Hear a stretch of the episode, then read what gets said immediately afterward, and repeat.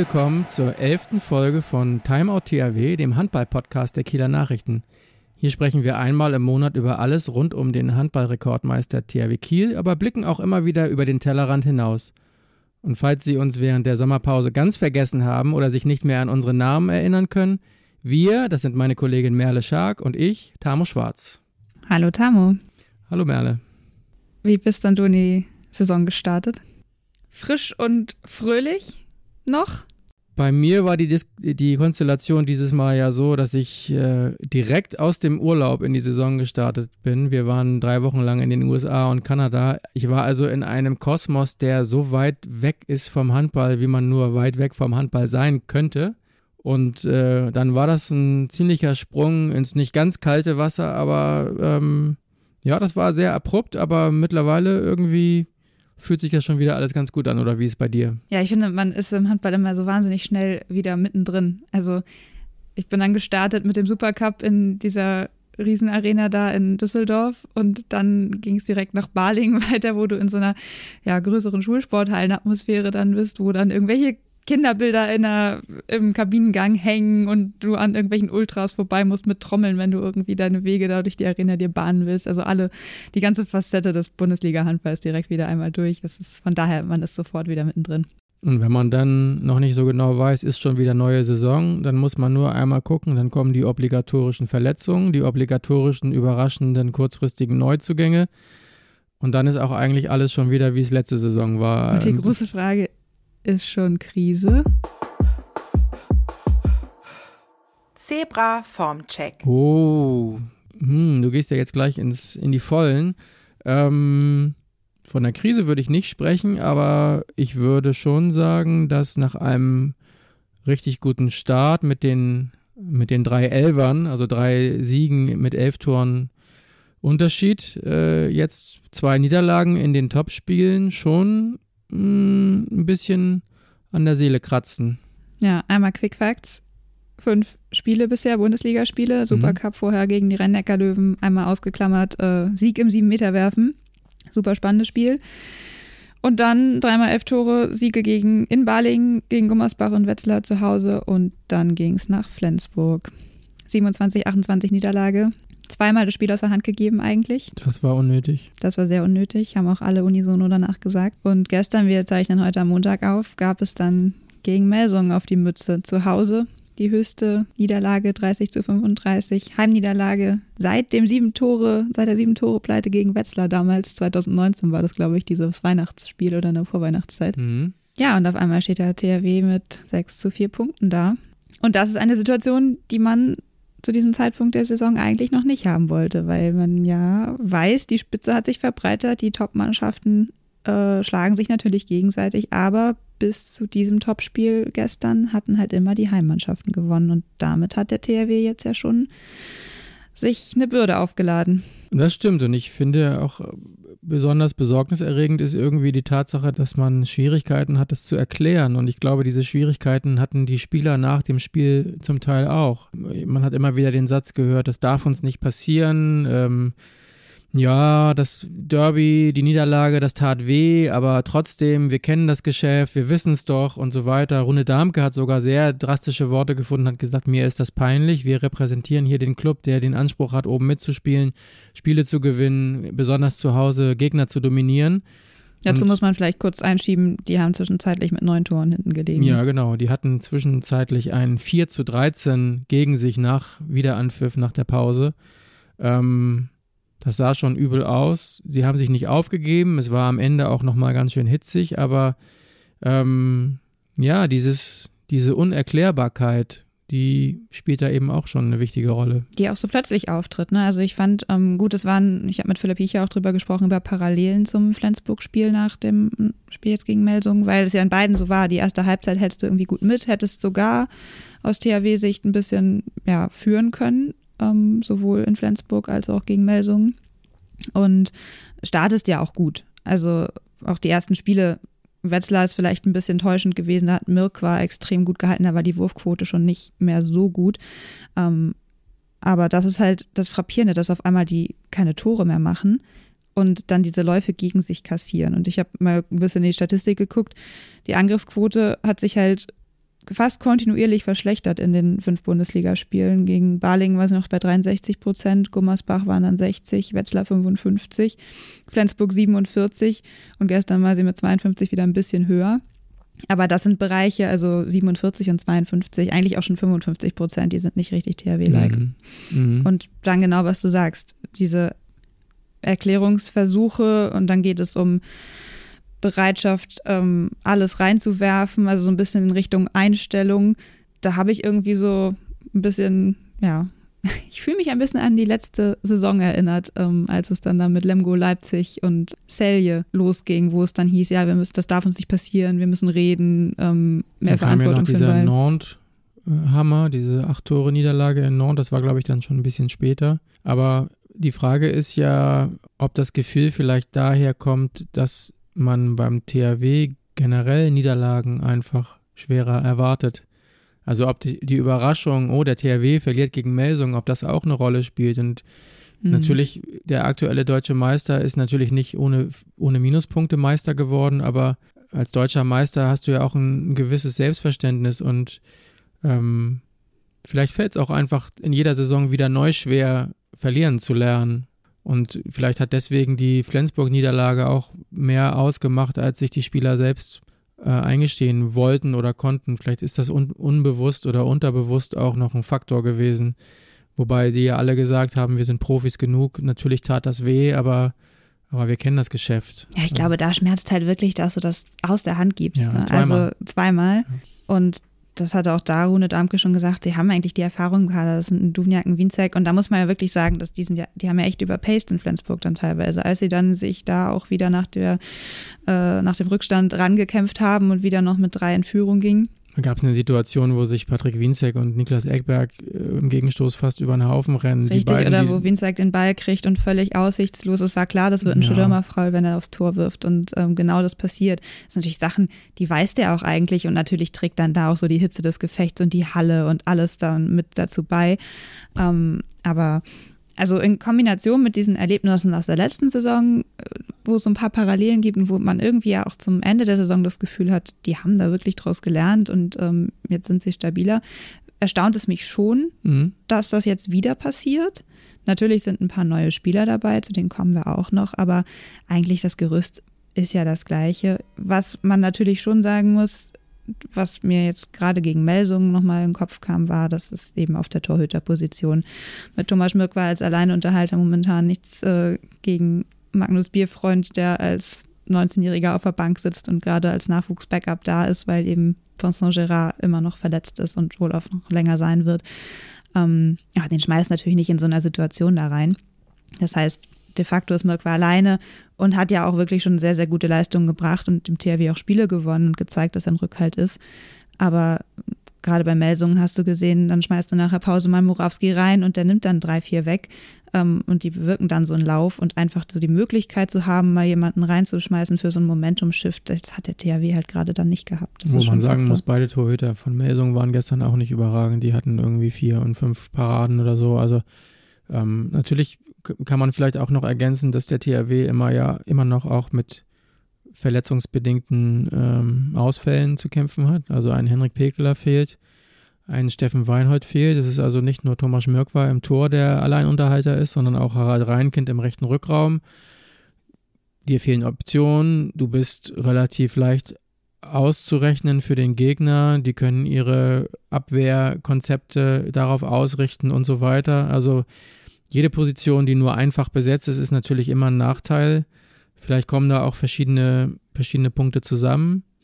Finde ich spannend auf jeden Fall. Wir werden ja später noch dazu kommen, aber ähm, genau deswegen will der THW ja auch und muss ja auch auf dem Transfermarkt nochmal tätig werden und einen Ersatz finden, weil sich jetzt ja herauskristallisiert, dass Vincent Gérard wohl eher für Monate und nicht wie bisher ge gehofft nur für Wochen ausfällt. Es sind viele Faktoren, finde ich. Ja, ich finde, ähm, in der Theorie kann dieses Konstrukt eigentlich gut funktionieren. Also ich finde Gurbindo, um auf die neuen zu gucken, jetzt, die wir, von denen wir jetzt auch schon einen ersten Eindruck haben, ähm, Eduardo Gurbindo kam aus Bukarest eben noch, ja, kurz, direkt zum Trainingslager quasi, ähm, als klar war, man, man kriegt Matzen nicht mehr, Emil Matzen vorher aus von GOG losgeeist und braucht aber eben noch für den verletzten Steffen Weinhold dort und als Backup für Harald Reinkind jemanden, hat man sich auch für die erfahrene Variante entschieden, genau wie bei Girard auf dieser Torwartposition. Ähm, Bisher wird er im Angriff noch sehr wenig eingesetzt, muss man auch sagen. Also im Angriff ist Harald Reinkind schon, trägt weiterhin schon die Hauptlast. Genau. Ähm, aber nichtsdestotrotz ist Gurbindo, glaube ich, eine gute Ergänzung, dadurch, dass er jetzt eigentlich nicht so ein klassischer Rückraumshooter ist, wenn er im Angriff mhm. spielt. Mhm. Er ist halt, ich fand teilweise, dass der mit wenigen Bewegungen das ganze Spiel ändert. Also der hat so eine schlaue Art, Handball zu spielen und auch gerade in der Abwehr habe ich da in den ersten Tests und auch in den ersten ähm, ja, Pflichtspielen manchmal gedacht, oh wow, okay, das macht richtig Sinn, den geholt zu haben.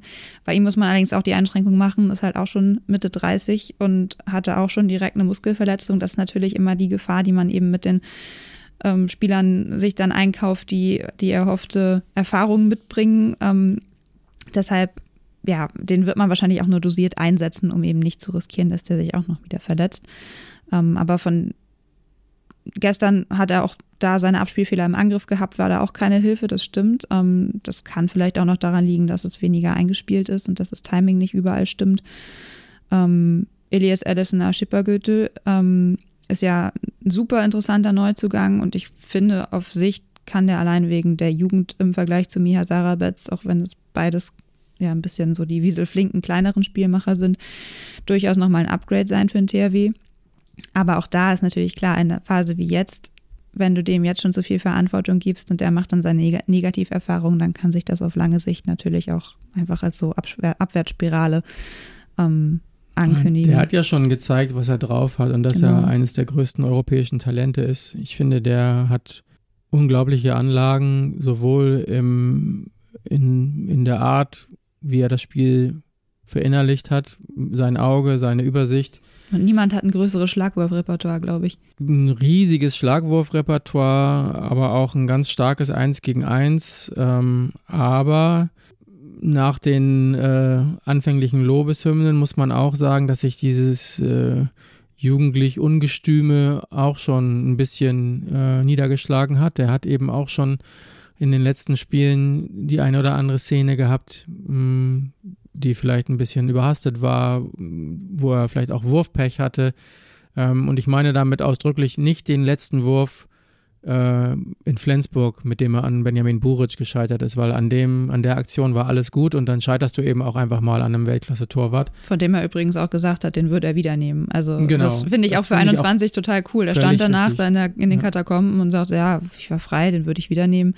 Ähm, und ich finde, das sagt ziemlich viel über diesen Typen aus, ähm, also diesen Typ Mensch und Handballer, dass der einfach sehr selbstbewusst ist für das junge Alter schon und da echt unbedarft rangeht. Und ähm, das finde ich erstmal total spannend zu sehen. Aber der kann den Verein jetzt auch nicht tragen auf eine nee, Weise, genau. wie es ein 30-Jähriger könnte, sondern der ähm, Vielleicht war man da ein bisschen zu schnell in diesen Lobeshymnen und hat gedacht, der kommt und es ist so ein super Talent, der ist so schnell drin wie kein anderer. Vielleicht war man auch ein bisschen verwöhnt von einem Erik Johansson, der ein phänomenales erstes Jahr letztes Jahr hatte, finde ich. Unglaublich für einen Spieler in dem Alter. Aber auf jeden Fall ist Elias Elefsen als Shipagötu super spannend und der wird dem THW und seinen Fans noch viel, viel, viel Spaß bereiten. Ich glaube auch eigentlich gar nicht, dass man sich schon jetzt viel mehr von dem erhofft hat. Also ich habe eher das Gefühl, dass äh, Philipp Hiecher den sehr bewusst und dosiert einsetzt und ihn dann mhm. einfach schon mal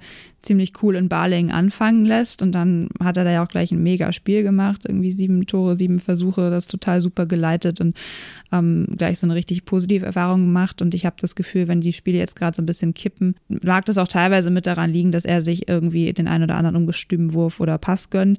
Aber ich habe schon das Gefühl, dass er dann immer schnell wieder rausgenommen wird, bevor er am Ende mit dem Gefühl vom Feld geht, okay, ich habe das heute für uns verloren. Ja, also viel mehr versprochen meinte ich auch nicht, sondern äh, erwartet meinte ich nicht, sondern ich glaube, er hat am Anfang vielleicht auch ein bisschen mehr versprochen, sodass man eben dachte, jetzt kommt noch so ein Johansson, ja. Supertalent und. Ja, ja, apropos Johansson, der ist ja auch krass gestartet und hat auch krass nachgelassen, so die letzten beiden Spiele. Das ist, war für mich so die Frage, hat man jetzt auf einmal dieses, oh, wenn Erik Johansson nicht funktioniert, dann verlieren wir? Aber im Spiel gegen Melsung hat er wieder eine sehr starke erste Halbzeit gespielt, finde ich. Da war er am Anfang wirklich. Ja, die ersten Minuten, genau. Da ist Mhm. 0-2 hinten und dann ging das Die los. ersten Er vier, hat fünf Tore waren gebracht. alle genau. entweder von ihm oder mit Beteiligung von ihm. Und Aber dann hat er sich auch gerade in dieser Phase nach der Halbzeit, diesem Negativlauf, den ein oder anderen Anspielfehler oder Mhm. Fehlpass auch vorne geleistet. Also das hat mich schon erstaunt, weil erst sah es so aus, als würde er daran anknüpfen, wie er letzte Saison hier durchgestartet ist. Und ich meine, gut, zwei Spiele und es war auch keine gute Mannschaftsleistung jeweils. Kann man jetzt auch nicht sagen, ähm, also ich, ich bin da weg von jeder Schuldzuweisung. Es liegt jetzt nicht an ihm, dass sie verloren haben, aber es war schon ein Faktor. Also er war einer von den Rückraumspielern, die momentan alle mit unter 60 Prozent Quoten unterwegs sind, so aus der ersten Rückraumreihe. Johansson, ähm, Billig, Reinkind, die echt eine Riesenstreuung in den Würfen haben. Bielik hatte, glaube ich, gestern 7 aus 14. Genau. Oder so. Ja. 50 Prozent und eigentlich Mhm. wirst du im Rückraum ja schon auch trotz, trotz allem über 60 kommen, so aus der Mhm. Ferne. Ist Und wie gesagt, die, die Frage. Torhüter von Melsung waren beide nicht gut. Also es ja, waren haben schon ihre Akzente gesetzt, aber war natürlich in Summe Ja. auch, auch nicht so gut, das Ja. stimmt. Ja, das ist natürlich die Frage. Am, am, am System wird der THW nichts ändern. Das heißt, du musst daran arbeiten, dass du das System konsequenter ausführst, wahrscheinlich. also was ergibt der Formcheck? Krise? Ja, nein. Also hätten wir jetzt März, dann wäre, glaube ich, Krise. Jetzt ist die Saison noch so jung, dass man irgendwie denkt, mh, vielleicht schlägt Melsung auch noch alle anderen Top-Teams und macht einen Durchmarsch. Oder Melsung startet jetzt super und lässt stark nach, weil sie sich irgendwann an sich selbst zu sehr berauschen. Ich es ist da einfach keinen- so offen. Also ich würde, Ich habe da keinen deutschen Meister gesehen. Die haben das richtig gut gemacht. Die waren sehr gut eingestellt auf den THW. Und die, ich finde auch, dass die Achse äh, im Rückraum mit Christopans ähm, richtig gut funktioniert hat. Aber ich glaube, dass die, dass die ziemlich schnell gelesen sein werden und dass die ihre Qualitäten haben, aber dass die nicht deutscher Meister werden. Da würde ich mich jetzt schon drauf festlegen. ist hiermit festgehalten. Ist hiermit festgehalten. Und man darf aber auch nicht vergessen, der THW hat 20 Tage Pause in der Bundesliga, startet jetzt in die Champions League mit dem Auswärtsspiel in Zagreb und danach zu Hause gegen Szeged. Und das nächste Bundesligaspiel ist dann in Magdeburg. Also, das, wenn wir über den Spielplan reden und über die Konstellation, ist das auch nicht ohne. Dann könnte es natürlich auch bedeuten, dass dann, reden wir danach vielleicht über Krise. Ich weiß es nicht, aber dass es dann eben nochmal ein schwieriges Unterfangen wird. Und weißt du, gegen wen das letzte Bundesligaspiel der Saison des THW ist? Auswärts in Melsungen. Ist das nicht schön? Das ist Stell schön. dir mal vor, es geht noch um was. Das ist schön, ja. Also ein Auswärtsspiel, Und dann Revanchegelüste. ein Auswärtsspiel am letzten Spieltag, ich sage jetzt mal ganz polemisch, vor der Meisterfeier ist natürlich immer etwas äh, unglücklich, was die Infrastruktur angeht und das nach Hause kommen. Für Melsung nicht. Nee, für Melsung nicht, genau. Aber das ist von der Konstellation her natürlich wie gemalt. Aber la- lass uns das mal abwarten. Ich kann mir vorstellen, dass wir hier Weihnachten sitzen und Melsung hat sich selbst auf Platz 4 oder 5 zurückrelativiert. Das will ich nicht ausschließen. Kann ich mir auch vorstellen. Und deswegen machen wir äh, Spiel zu, von Spiel zu Spiel, beziehungsweise von ja, Rubrik zu Spiel, Rubrik. Genau. Nach dem Spiel ist vor dem Spiel und das nächste Spiel ist immer das Wichtigste. Und unsere nächste Rubrik ist Zebra des Monats. Setzen wir unsere, unseren Modus fort und zählen bis drei und sagen es gleichzeitig. Ja, darf ich es kurz anmoderieren? Ich habe mal wieder einfach meine unorthodoxe Bauchmethode genommen, weil es mir so schwer fiel, jetzt leistungstechnisch nach dieser Achterbahnfahrt gleich zu Beginn der Saison. Ja, ehrlich gesagt, ich habe das noch nie anders gemacht. Gibt es irgendwelche mathematischen äh, ähm, Formeln, wie man einen Zebra des Monats ermitteln kann, außer mit seinem Bauch? Dann also meine persönliche. Merle-mathematische Formel, was sowieso immer eine schwierige Kombi ist bei mir und Mathe, ist, ähm, dass ich immer erstmal gucke, wer hätte sich leistungstechnisch verdient und wenn das unklar ist, dann kommen bei mir die weichen Faktoren. Okay. Aber ja, wir setzen unsere Erfolgsformel des Countdowns fort, würde ich sagen. Du, suchst noch und blätterst. Ist das so schwer? Ja, ich hier gerade mal, ich hatte, ich hatte mir hier irgendwo mal unsere Zebras des Monats aufgelistet, aber vielleicht äh, war das auf einem anderen Zettel. Ich habe gedacht, ich wollte mal nachgucken, wer es bei uns so bisher schon war, aber das muss woanders gewesen sein. Ist aber auch jetzt auch nicht. Ich weiß noch, wer mein letztes Zebra des, oder mein letztes erstes Zebra des Monats in der letzten Saison war, aber das war Erik Johansson.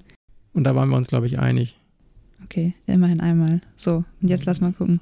Okay, eins, zwei, drei. Thomas Janis war. Faust. Ich verstehe deinen Gedanken. Möchtest du ihn ausführen? Ich finde, der Druck, unter dem Thomas Merck war, steht ist so enorm, dass keiner von uns sich vorstellen kann, wie man sich anfühlt.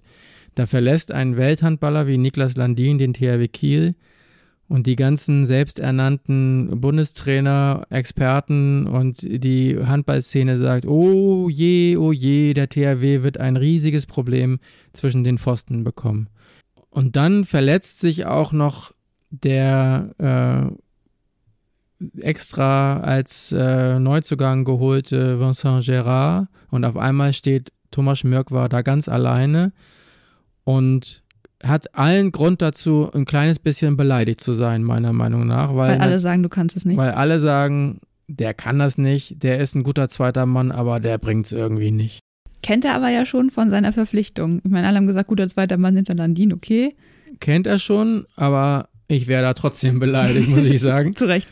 Und natürlich war nicht jedes Spiel so wie das gegen Wetzlar mit 19 Paraden und einer Quote von über 60 Prozent. Das ist auch klar. Aber jetzt nach fünf Spielen hat er 53 Paraden, einen, ganz guten Wert von 31 Prozent äh, gehaltener Bälle. Ähm, die sieben Meter im Supercup. Also der Supercup war für mich so dieses äh, dieser Mückwa-Moment, mhm, wo man wirklich genau. sah, das ist das erste Spiel, wo er jetzt auch wirklich liefern muss, weil sonst zerreißen sich alle irgendwie das Maul und dann hält er schon während der Spielzeit zwei, glaube ich, waren es und im sieben Meter werfen dann nochmal zwei. Und das ist ja sowieso eine Stärke von ihm, wenn man auf seine Statistiken guckt. Und warum mein Bauch ihn ausspuckt als Zebra des Monats, ist vor allem diese Coolness, mit der er das alles nicht an sich herankommen lässt. Und mit der er aber auch trotzdem nichts also der, der hat jetzt auch nicht eine Mauer um sich gezogen und gesagt, ich bin der Größte, lass doch die anderen reden, was sie wollen, sondern der hat zum Beispiel nach dem Melsungsspiel auch gesagt, ich war heute nicht der Rückhalt, den meine Mannschaft braucht und war sehr selbstkritisch. Und das in Kombination ähm, eben mit diesem enormen Druck, das finde ich, äh, so eine Situation hat man einfach selten. Das ist eine blöde Situation und die Torwartposition ist eben auch so eine exponierte und wichtige. Und wenn von zweien einer ausfällt, ist es immer irgendwie ein Problem. Und darum ist er für mich auf jeden Fall das Zebra des Monats. Ist einfach so unaufgeregt dabei, ne? Ich ja. weiß noch, nach dem Wetzlar-Spiel ähm, ging er dann kurz raus, Autogramme schreiben, während wir da am Arbeiten waren. Und ich dachte, okay, dann dauert das jetzt noch ein bisschen, bis der irgendwie fertig ist und Zeit für ein Gespräch hat, weil ich auch genau über diesen Druck mit ihm sprechen wollte. Ja. Auf einmal war er wieder weg und war schon wieder in der Kabine weil offensichtlich nicht so viele Menschen Autogramme von ihm wollten. Und äh, dann habe ich noch mal ein bisschen rumgefragt, ob er noch mal rauskommen kann. Und ich meine, normalerweise ist das so dieses ungeschriebene Gesetz. Die gehen dann da rein und dann ist auch Feierabend und der völlig gar kein Problem. Der kam wieder und hat sich ganz entspannt noch mal wieder hingestellt mhm. und sich noch mal den Fragen gestellt. Und ähm, seine Antwort ist übrigens, ja, er sei ja schon recht erfahren, deswegen er würde schon all sowas auch kennen. Aber es ist wirklich beachtlich. Von daher ähm, finde ich, ist das ähm, eine durchaus berechtigte Wahl.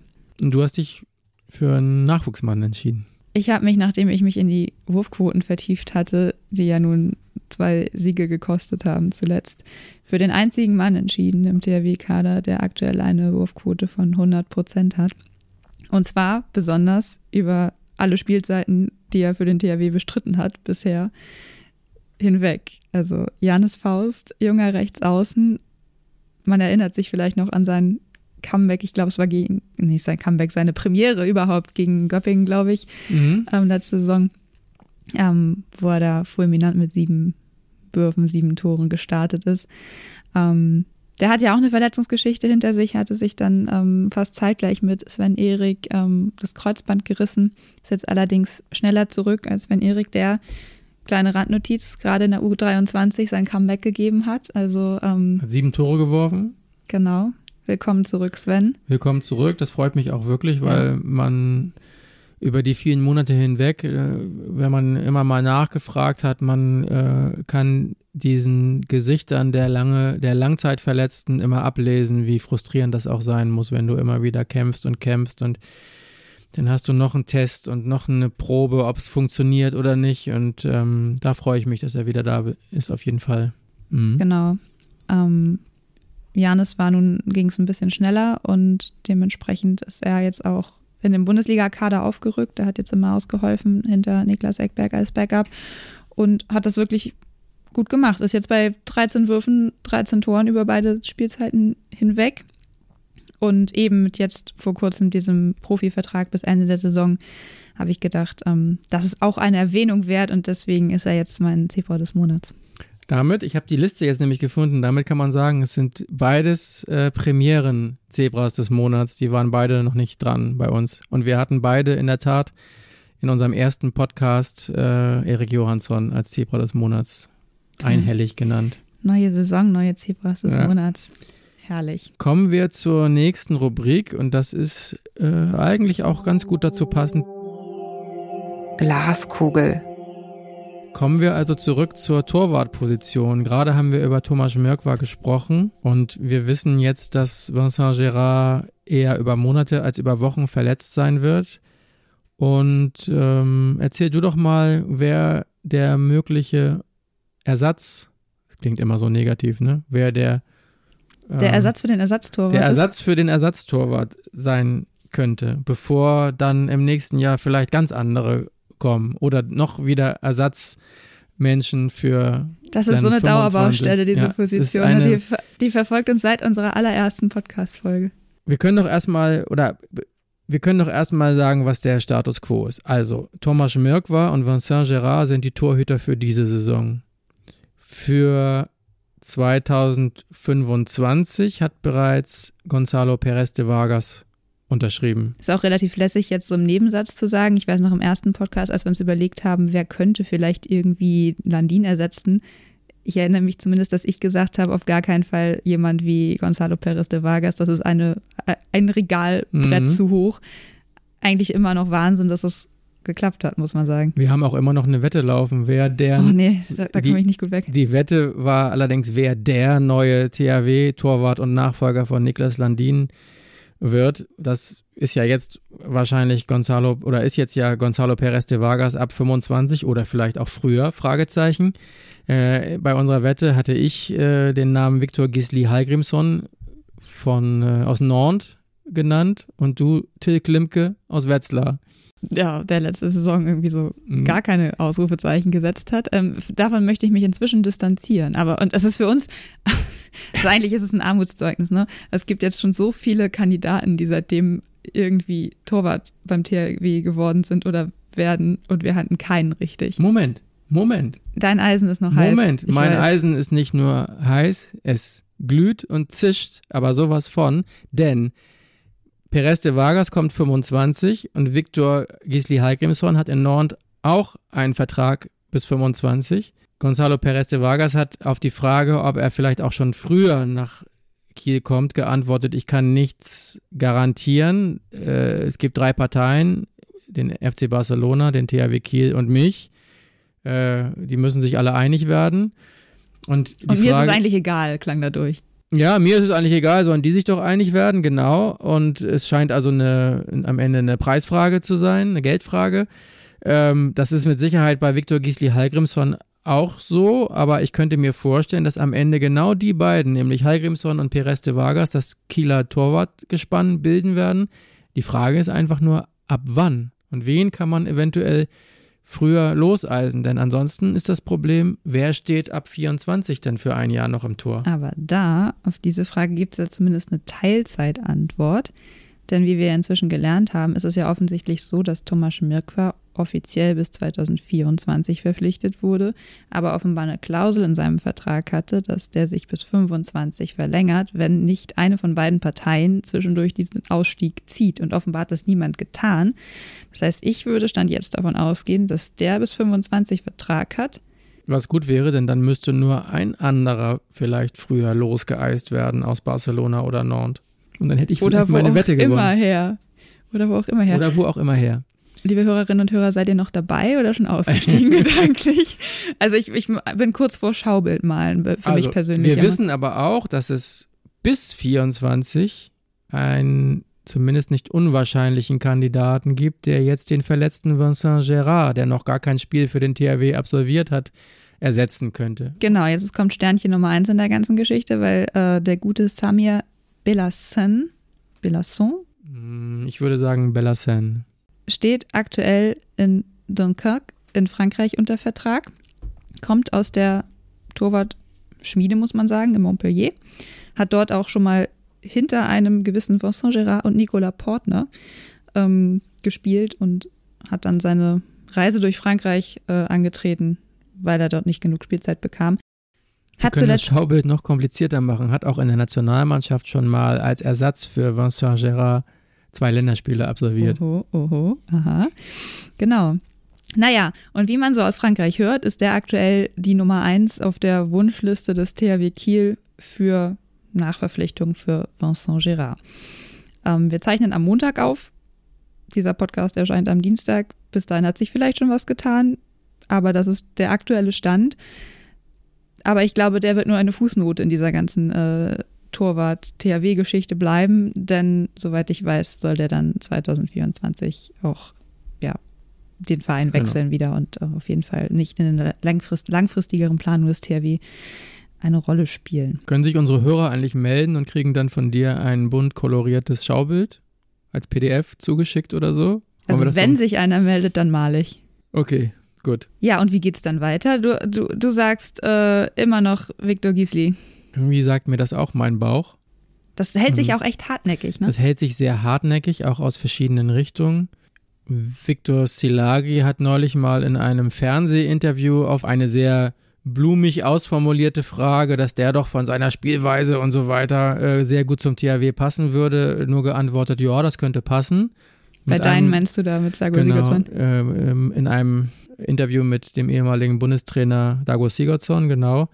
Ja, das könnte passen, begleitet von einem breiten Grinsen, aber das ist eben auch so die Art von Victor Silagi, immer Eigentlich diese, nichts zu sagen. nichts zu sagen oder diese, ich nenne das immer diese Toyota-Antworten, alles ist möglich, Mhm. äh, nichts ist unmöglich. Würde ich an seiner Stelle ja auch machen. Perez de Vargas und Hallgrimsson wäre ein fantastisches Duo, das kann man ja schon mal festhalten. Wenn der THW die beiden bekommen könnte, gibt es nur noch ein Problem, nämlich eventuell eben die Übergangszeit von 24 bis 25. Ansonsten ist das, wären das fantastische Transfers meiner Meinung nach. Ich bin mir auch nicht sicher, ob bei dieser langfristigen äh, Planung, die der THW ja sehr erfolgreich betreibt, wenn es darum geht, große Stars ablösefrei zu bekommen, äh, sprich Sanders Sargosen damals oder jetzt eben Perez de Vargas, aber auch ja ein gewisses Risiko birgt. Also gerade bei so jungen Keepern, wie gesagt, ich habe vor über einem Jahr noch aus dem Bauch Till Klimke gesagt, das ist eine Option, jetzt sage ich, das ist ja halt stand jetzt mal gar nicht.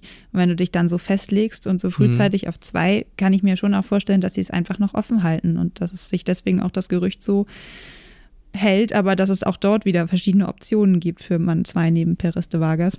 Wer weiß, ob jetzt Ich schmeiß mal so einen David Speth in den Raum. David Speth, wollte ich gerade sagen, angesichts der Verletzung von Andreas Wolf und der möglichen Gefährdung seines Einsatzes bei der Heim-Europameisterschaft im Januar, wissen wir ja vielleicht noch gar nicht, welche Stars in der deutschen Mannschaft noch geboren werden bis dahin. Genau. David Speth wird natürlich wahnsinnig schwer von den Löwen wegzukriegen Ja, das sein. Das, ist stimmt. natürlich ein Eigengewächs und Ja.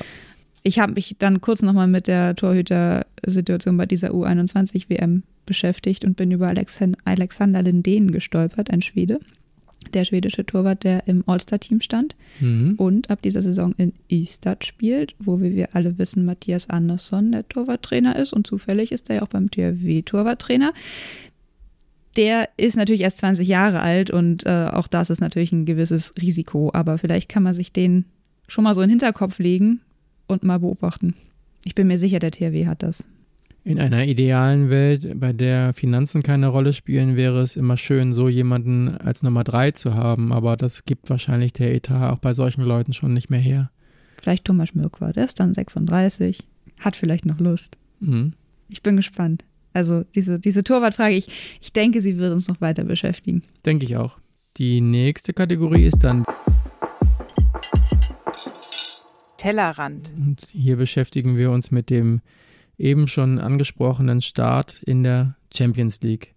THW Kiel hat eine, wie ich finde, anspruchsvolle Gruppe erwischt.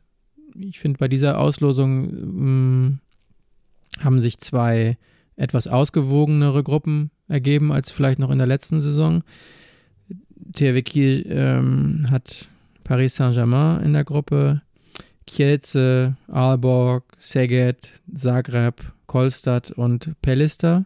Und ich finde einen guten Start Also wenn man sich die aktuelle Situation anguckt vom THW mit diesen zwei Niederlagen im Kontor und ähm, ja, ich weiß nicht, ob ein Wechsel des Wettbewerbs da wirklich was ausmacht, aber es geht jetzt los in Zagreb ähm, diese Woche. Dann geht es zu Hause gegen Saget, den Heimauftakt in der Champions League und dann nach Pallister. Und das sind ehrlich gesagt die drei Teams, die ich in der Gruppe, ich habe mir vor meinem inneren Auge mal so eine Abschlusstabelle gebildet, ähm, auf den letzten drei Plätzen verorten würde.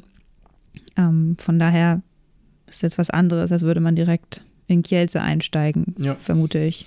Ja. Zagreb ist jetzt zum 21. Mal in Folge dabei, hat aber nur zweimal in den letzten fünf Jahren äh, die nächste Runde erreicht. Ähm, auf der anderen Seite sind dort natürlich immer so ein paar alte, verdiente Recken dabei. Ivan Čupic, Timur Dibirov und Jakov Gujun in diesem Fall, diese Saison. Ich glaube, da kann man sich schon auf einiges einstellen, aber das ist natürlich eine Mannschaft, die der THW theoretisch schlagen sollte. Mhm. Ich sehe in der Gruppe schon drei Mannschaften, die sich um die ersten beiden Plätze streiten.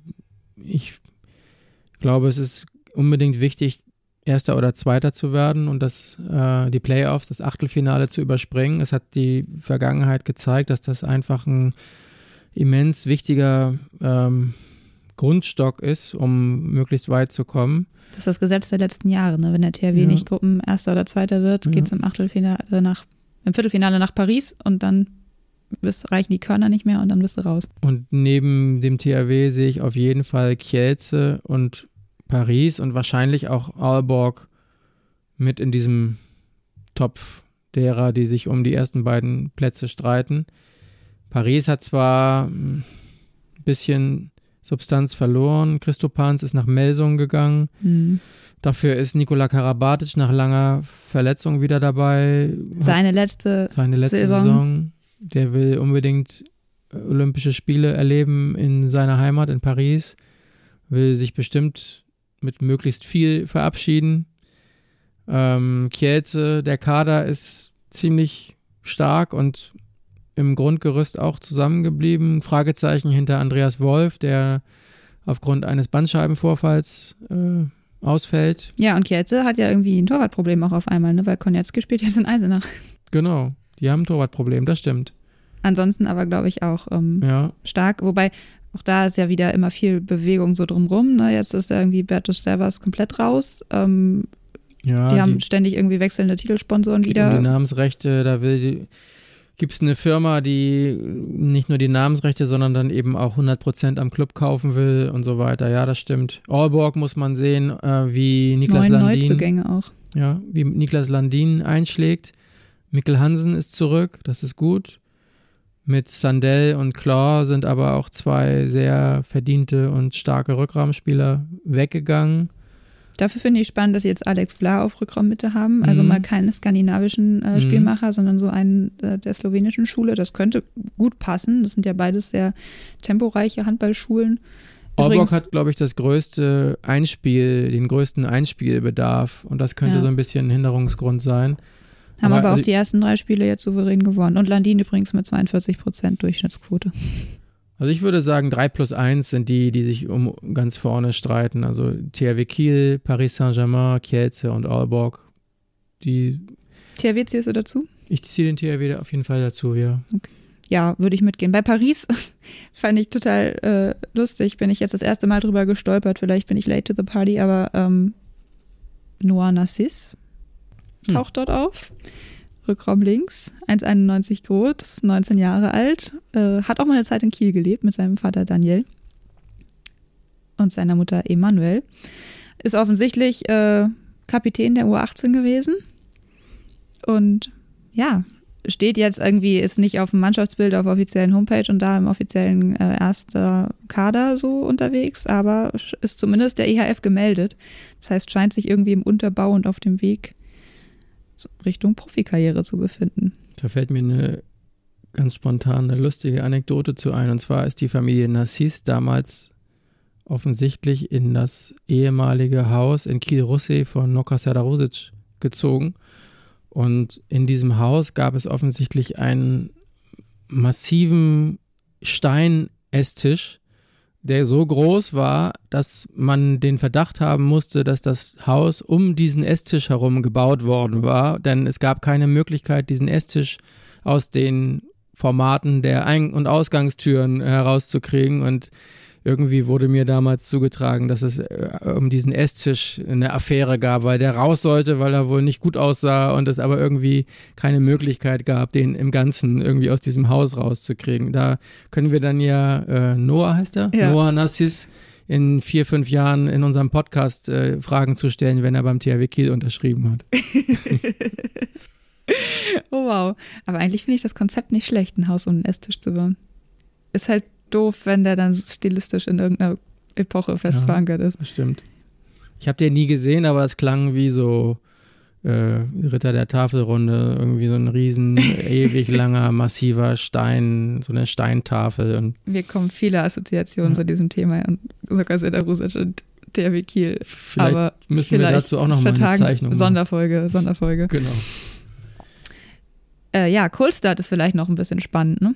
Ähm, die haben ja tatsächlich auch, also die THW-Gegner in dieser Gruppe haben bisher in ihren Ligen, die auch teilweise erst sehr wenig angelaufen sind. Zagreb hat gerade das erste Mal gespielt und auch gewonnen. Ähm, die haben aber bisher immer alles gewo gewonnen. Kolstad auch? Kolstad nicht. Ah, okay. Ich dachte Kolstad schon. hat zum Auftakt gegen Arendal direkt Mhm. äh, unentschieden gespielt. Sander Sargosen vom THW dorthin gewechselt und viel Wirbel dabei verursacht an allen Fronten. Ein Tor, eine Zeitstrafe. Also in dem Fall auch nicht der Heilsbringer, ganz offensichtlich. Ähm, danach auch Siege, also sie sind jetzt drin. Aber Kröstad, finde ich, ist ja, wird ja, glaube ich, von allen Seiten eh so ein bisschen beäugt. Ne? Einerseits gönnt man einem Sander Sargosen, das irgendwie sein Herzensprojekt umsetzen zu können. Andererseits sind wir Vereine, die dann mit viel Geld aus dem Nichts irgendwie so retortenmäßig äh, versuchen, schnell ganz oben anzugreifen und dabei auch noch irgendwie die Gesetzmäßigkeiten des Handballmarktes an allen Fronten durcheinander zu wirbeln, einfach nicht gern gesehen. Die werden schnell zu einer Art Feindbild. Das weiß man ja auch noch von AB, AG Kopenhagen Ja, genau. oder damals die Rhein-Neckar-Löwen, die Jesper Nielsen. Ja, der. Kasi Jesper, Ja, Ja. genau. genau. Das, aber vielleicht, wenn man das Positive mal herausstellen möchte, kann man ja auf jeden Fall sagen, dass, dass es irgendwie ähm, eine, eine sehr emotionale Gruppe werden könnte, weil es natürlich mit Niklas Landin und Sander Sargosen äh, zwei sehr beliebte Spieler gibt, mit denen es dann Wiedersehen gibt, was der THW feiert. Ja. Jeweils zweimal. Und ich würde schon sagen, dass Zagreb und Pellister wirklich die beiden Mannschaften sind, die auf den hinteren Plätzen landen und sich nicht für die nächste Runde qualifizieren können. Aber alle anderen Spiele versprechen doch wirklich knackig zu werden. Da steckt viel, viel Qualität drin in Ja. der Gruppe. Saget bin ich auch gespannt. Also die sind ja irgendwie, haben letztes Jahr ja irgendwie enttäuscht, nachdem sie äh, hochgehandelt waren. Mhm. und sind irgendwie seitdem in so einem Dauerumbruch. Ne? Pastor ist jetzt weg als Trainer und dann Michael Appelgren kommt erst 24. Das ist jetzt irgendwie so ein Zwischenjahr vielleicht. Das könnte sich natürlich auch spielerisch niederschlagen. Ähm, andererseits weiß man, dass, ja, dass mit denen auch irgendwie immer zu rechnen ist. Nee, das ist wirklich spannend. Aber siehst du den THW jetzt wirklich da oben in der äh, Top 3 leistungstechnisch? Ich glaube schon, dass sie um Das Platz Potenzial zwei, ist da, ne? um Platz zwei können sie auf jeden Fall mitspielen. Vielleicht vom, vom Kader her und wenn Andy Wolf wieder fit wird, ist vielleicht Kielce ein bisschen vorne. Ja. Und wenn sich Aalborg gut einspielt, sehe ich die auch Mhm. sehr stark. Dann sind die auch sehr stark. Paris ist schwer einzuschätzen, finde ich. Ja. Aber ich glaube, der THW kann da mitspielen. Die Frage ist eben, ob, ob wieder sowas passiert wie in der letzten Saison mit den, mit den Ausrutschern, Schrägstrich, Niederlagen, Patzern in Celje, in Nantes, in Saget, in Elverum. Da sind einfach viele Punkte liegen gelassen worden. Das kannst du dir einfach nicht erlauben. Du kannst dir in der Champions League Niederlagen viel, viel leichter erlauben als in der Bundesliga, aber eben nicht zu viele davon. Das wird es sein, aber ähm, vom Potenzial her, vom Kader her und ich glaube auch so in Kombination mit den Erfahrungen der letzten Jahre hat der THW auf jeden Fall das Zeug, da oben mitzuspielen. Ja, denke ich auch. Ich denke, die Torwartposition wird ein Schlüssel sein. Mhm. Man da jetzt ein Duo hinbekommt, das, das wirklich sich auch mal ein bisschen abwechseln kann. Weil das weiß ich noch gut aus den Gesprächen mit Niklas Landin, der hatte ja auch immer mal so seine Tiefs in den Saisons und dann war es eigentlich immer Kopfsache. Also für die ist ja, ja die physische Anstrengung äh, nicht das größte Problem, sondern einfach diese immense Flut an Informationen, die die verarbeiten müssen bei der Vorbereitung auf die nächsten Gegner. Das müssen natürlich alle, aber du bist als Torwart natürlich extrem exponiert. Und wenn mhm. du es dann noch alleine schultern sollst, ich glaube, das ist ähm, einer der wichtigsten Faktoren. Und eben wirklich das, die, die Breite des Kaders trägt. Ne? Also ich glaube auch, äh, es gibt eigentlich äh, genug Optionen, auch gerade im, im Rückraum, der für ein THW extrem wichtig ist. Ähm, aber die müssen halt dann auch irgendwie zumindest abwechselnd funktionieren und dürfen dann nicht. Elias Elefsen Goethe hat noch nie Champions League gespielt. Das ist vielleicht auch ein Faktor. Also du musst jungen Spielern auch ein bisschen eine Zeit gewähren, sich an neue Wettbewerbe zu gewöhnen.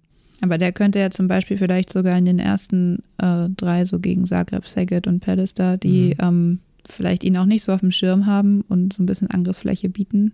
Ist nicht so richtig schön in Zagreb zu spielen, ne? Nee, nee. Das ist immer sehr. Aber ich glaube, das zum Beispiel lässt den cool. Also das, ja, das, das macht er einfach. Schon, ja. Da hat er vielleicht ja. sogar noch besonders Spaß. Das finde ich an ihm ja irgendwie so besonders beachtlich, dass das irgendwie so ein bisschen Gegenwind der auch ganz, ganz schön findet. Das fand ich, war auch ganz schön zu beobachten, so in der Interaktion mit Philipp Hiecher. Ich glaube, die beiden haben irgendwie viel Spaß aneinander, weil Elias jetzt auch nicht so derjenige ist, der irgendwie sofort spurt und nichts hinterfragt, sondern irgendwie auch trotz seiner Jugend und seines, ja, Neuankömmlingsdaseins auch direkt irgendwie mal wieder Worte gibt und sich auf eine Diskussion auch mal oder mal eine Diskussion rauf äh, beschwört, sich im entscheidenden Moment dann natürlich fügt. Ich meine, die Autorität von dem Philipp Jicher, die untergräbt man auch nicht so schnell. Aber und ich hatte auch den Eindruck, dass Philipp Jicher das auch selber auch ganz, ganz spannend findet, da so jemanden zu haben, den er auch so ein bisschen mhm. leiten und formen muss und kann. Das, ähm, ja, wenn es gut geht, kann das eine gute Kombi sein. Das ist eine gute Überleitung zu unserer nächsten Rubrik. Glaskugel. In der wir irgendwie das Ganze noch einmal so ein bisschen als Prognose abbinden können, finde ich. Also, wenn ich in die Glaskugel schaue. Wollen wir erstmal noch gucken, was wir letztes Mal in der Glaskugel produziert hatten? Ja, sag mal. Ich erinnere mich dunkel. Jetzt, jetzt, jetzt, klingt das doof, weil ich nämlich recht hatte. Ja, du hast auf das äh, Triple des FC Barcelona gesetzt in der Champions League und hattest damit recht, das stimmt. Ich habe gesagt, Barcelona und Chelsea gehen weiter direkt in die ins Final Four. Hatten wir nicht nur gesagt, wer die Champions League gewinnt und du hast Triple Barcelona gesagt und ich THW Kiel? Möglicherweise habe ich auch das gesagt, aber mhm. ich wollte jetzt mit dem Erfolg anfangen. Okay, gut. Also, keine Vollzeitexpertin, weil Magdeburg hat bekanntlich die Champions League gewonnen und nicht Barcelona. Ja, das stimmt. Wenn ich in die Glaskugel schaue, dann sehe ich den THW im, dieses Jahr wieder im Pokalfinal vor. Die nächste Runde, die dritte Runde ist gegen die HSG Wetzlar zu Hause. Das sollte kein Problem sein. Wenn sie das verlieren, haben wir Krise. Dann hätten wir eine Krise. Ich sehe eine schwere Saison in der Handball-Bundesliga, weil sich schon so ein bisschen herausstellt, dass andere Mannschaften aufgerüstet haben und die Spitze noch mal mehr als vergangene Saison breiter wird. Ich glaube, es wird einen deutschen Meister geben mit mehr Minuspunkten als in der vergangenen Saison. Und ich glaube, dass es vielleicht nicht nur zwei, sondern eher drei oder vier Kandidaten gibt, die lange im Rennen bleiben. Und ich glaube, dass der THW dazugehören wird, auf jeden Fall. Und ich glaube, dass es so sein wird wie immer, dass in der Champions League wirklich, wirklich vieles von der Gruppenphase abhängt. Das sehe ich in der Glaskugel. Was siehst du? Also ähnlich, allerdings meine Glaskugel sagt so ein bisschen, ähm, angesichts der jetzigen Lage schon in der Bundesliga wird der THW eben weil die Konkurrenz dort so groß ist und man ja sich immer wieder für die Champions League qualifizieren möchte, vielleicht das erste Mal nicht nur unbewusst eine Gewichtung bei den Wettbewerben vornehmen müssen. Also ich kann mir vorstellen, dass am Ende es in der Bundesliga so hoch hergeht, dass man wirklich dort die Körner verschießen muss, um eben nicht den Champions League Platz zu gefährden, also Platz 1 oder 2. Ähm, und dass man deswegen in der Champions League selbst wieder Punkte lässt, die man eigentlich nicht lassen möchte, aber es eben nicht schafft, in den entscheidenden Momenten die Punkte zu holen, die auf Platz 1 oder 2 führen. Und dann wird es Platz 3 oder 4 oder vielleicht sogar 5, das glaube ich eigentlich nicht, ich sag mal 3 oder 4. Und dann gibt es wieder die Playoffs und das Viertelfinale und ich fürchte, dann reicht es nicht für Köln. Pokal würde ich sagen, nächste Runde äh, gegen Wetzlar, so wie die sich bisher auch in der Liga präsentiert haben und jetzt auch schon direkt im direkten Duell, ähm, die kann man schon mal vormerken. Und ich denke auch, vielleicht auch da der vermeintlich leichteste Titel, einfach weil es die wenigsten Spiele bis dorthin sind, ist dann vielleicht nochmal eine extra Motivation und dann hast du zumindest ein Final vor in Köln. Also ich kann mir gut vorstellen, dass der THW am Ende als Pokalsieger ähm, aus der Saison geht weil bei so einem Final Four natürlich immer alles passieren kann. Und 5 Euro ins Phrasenschwein. Ähm, und dass es dann in der Liga für Platz 1 oder 2 reicht. Und ich sag mal, weil das ja, weil ich es erstens schon mal gesagt habe und weil es sonst eigentlich kaum jemand sagt, bin ich jetzt mal richtig optimistisch aus Kieler Sicht, beziehungsweise ähm, sage ich einfach mal, die werden Meister. Trotz allem. Bei Krise ist ja noch nicht. Mit wem müssen Sie sich am schlimmsten darum streiten? Ah, ich würde, also aktuell würde ich fast sagen Berlin. Und ich habe auch vor der Saison, bevor es losging, gedacht, eigentlich haben die so die wenigsten Wechsel im Kader. Allerdings haben sie ja irgendwie so einen Rechtshänder zu wenig. Und wenn sich da nichts mehr tut, wird es wahrscheinlich irgendwie schwierig personell irgendwann. Ja, der ähm, Abgang von Holm hat ganz schön genau. Lücke gerissen. Genau. Mhm.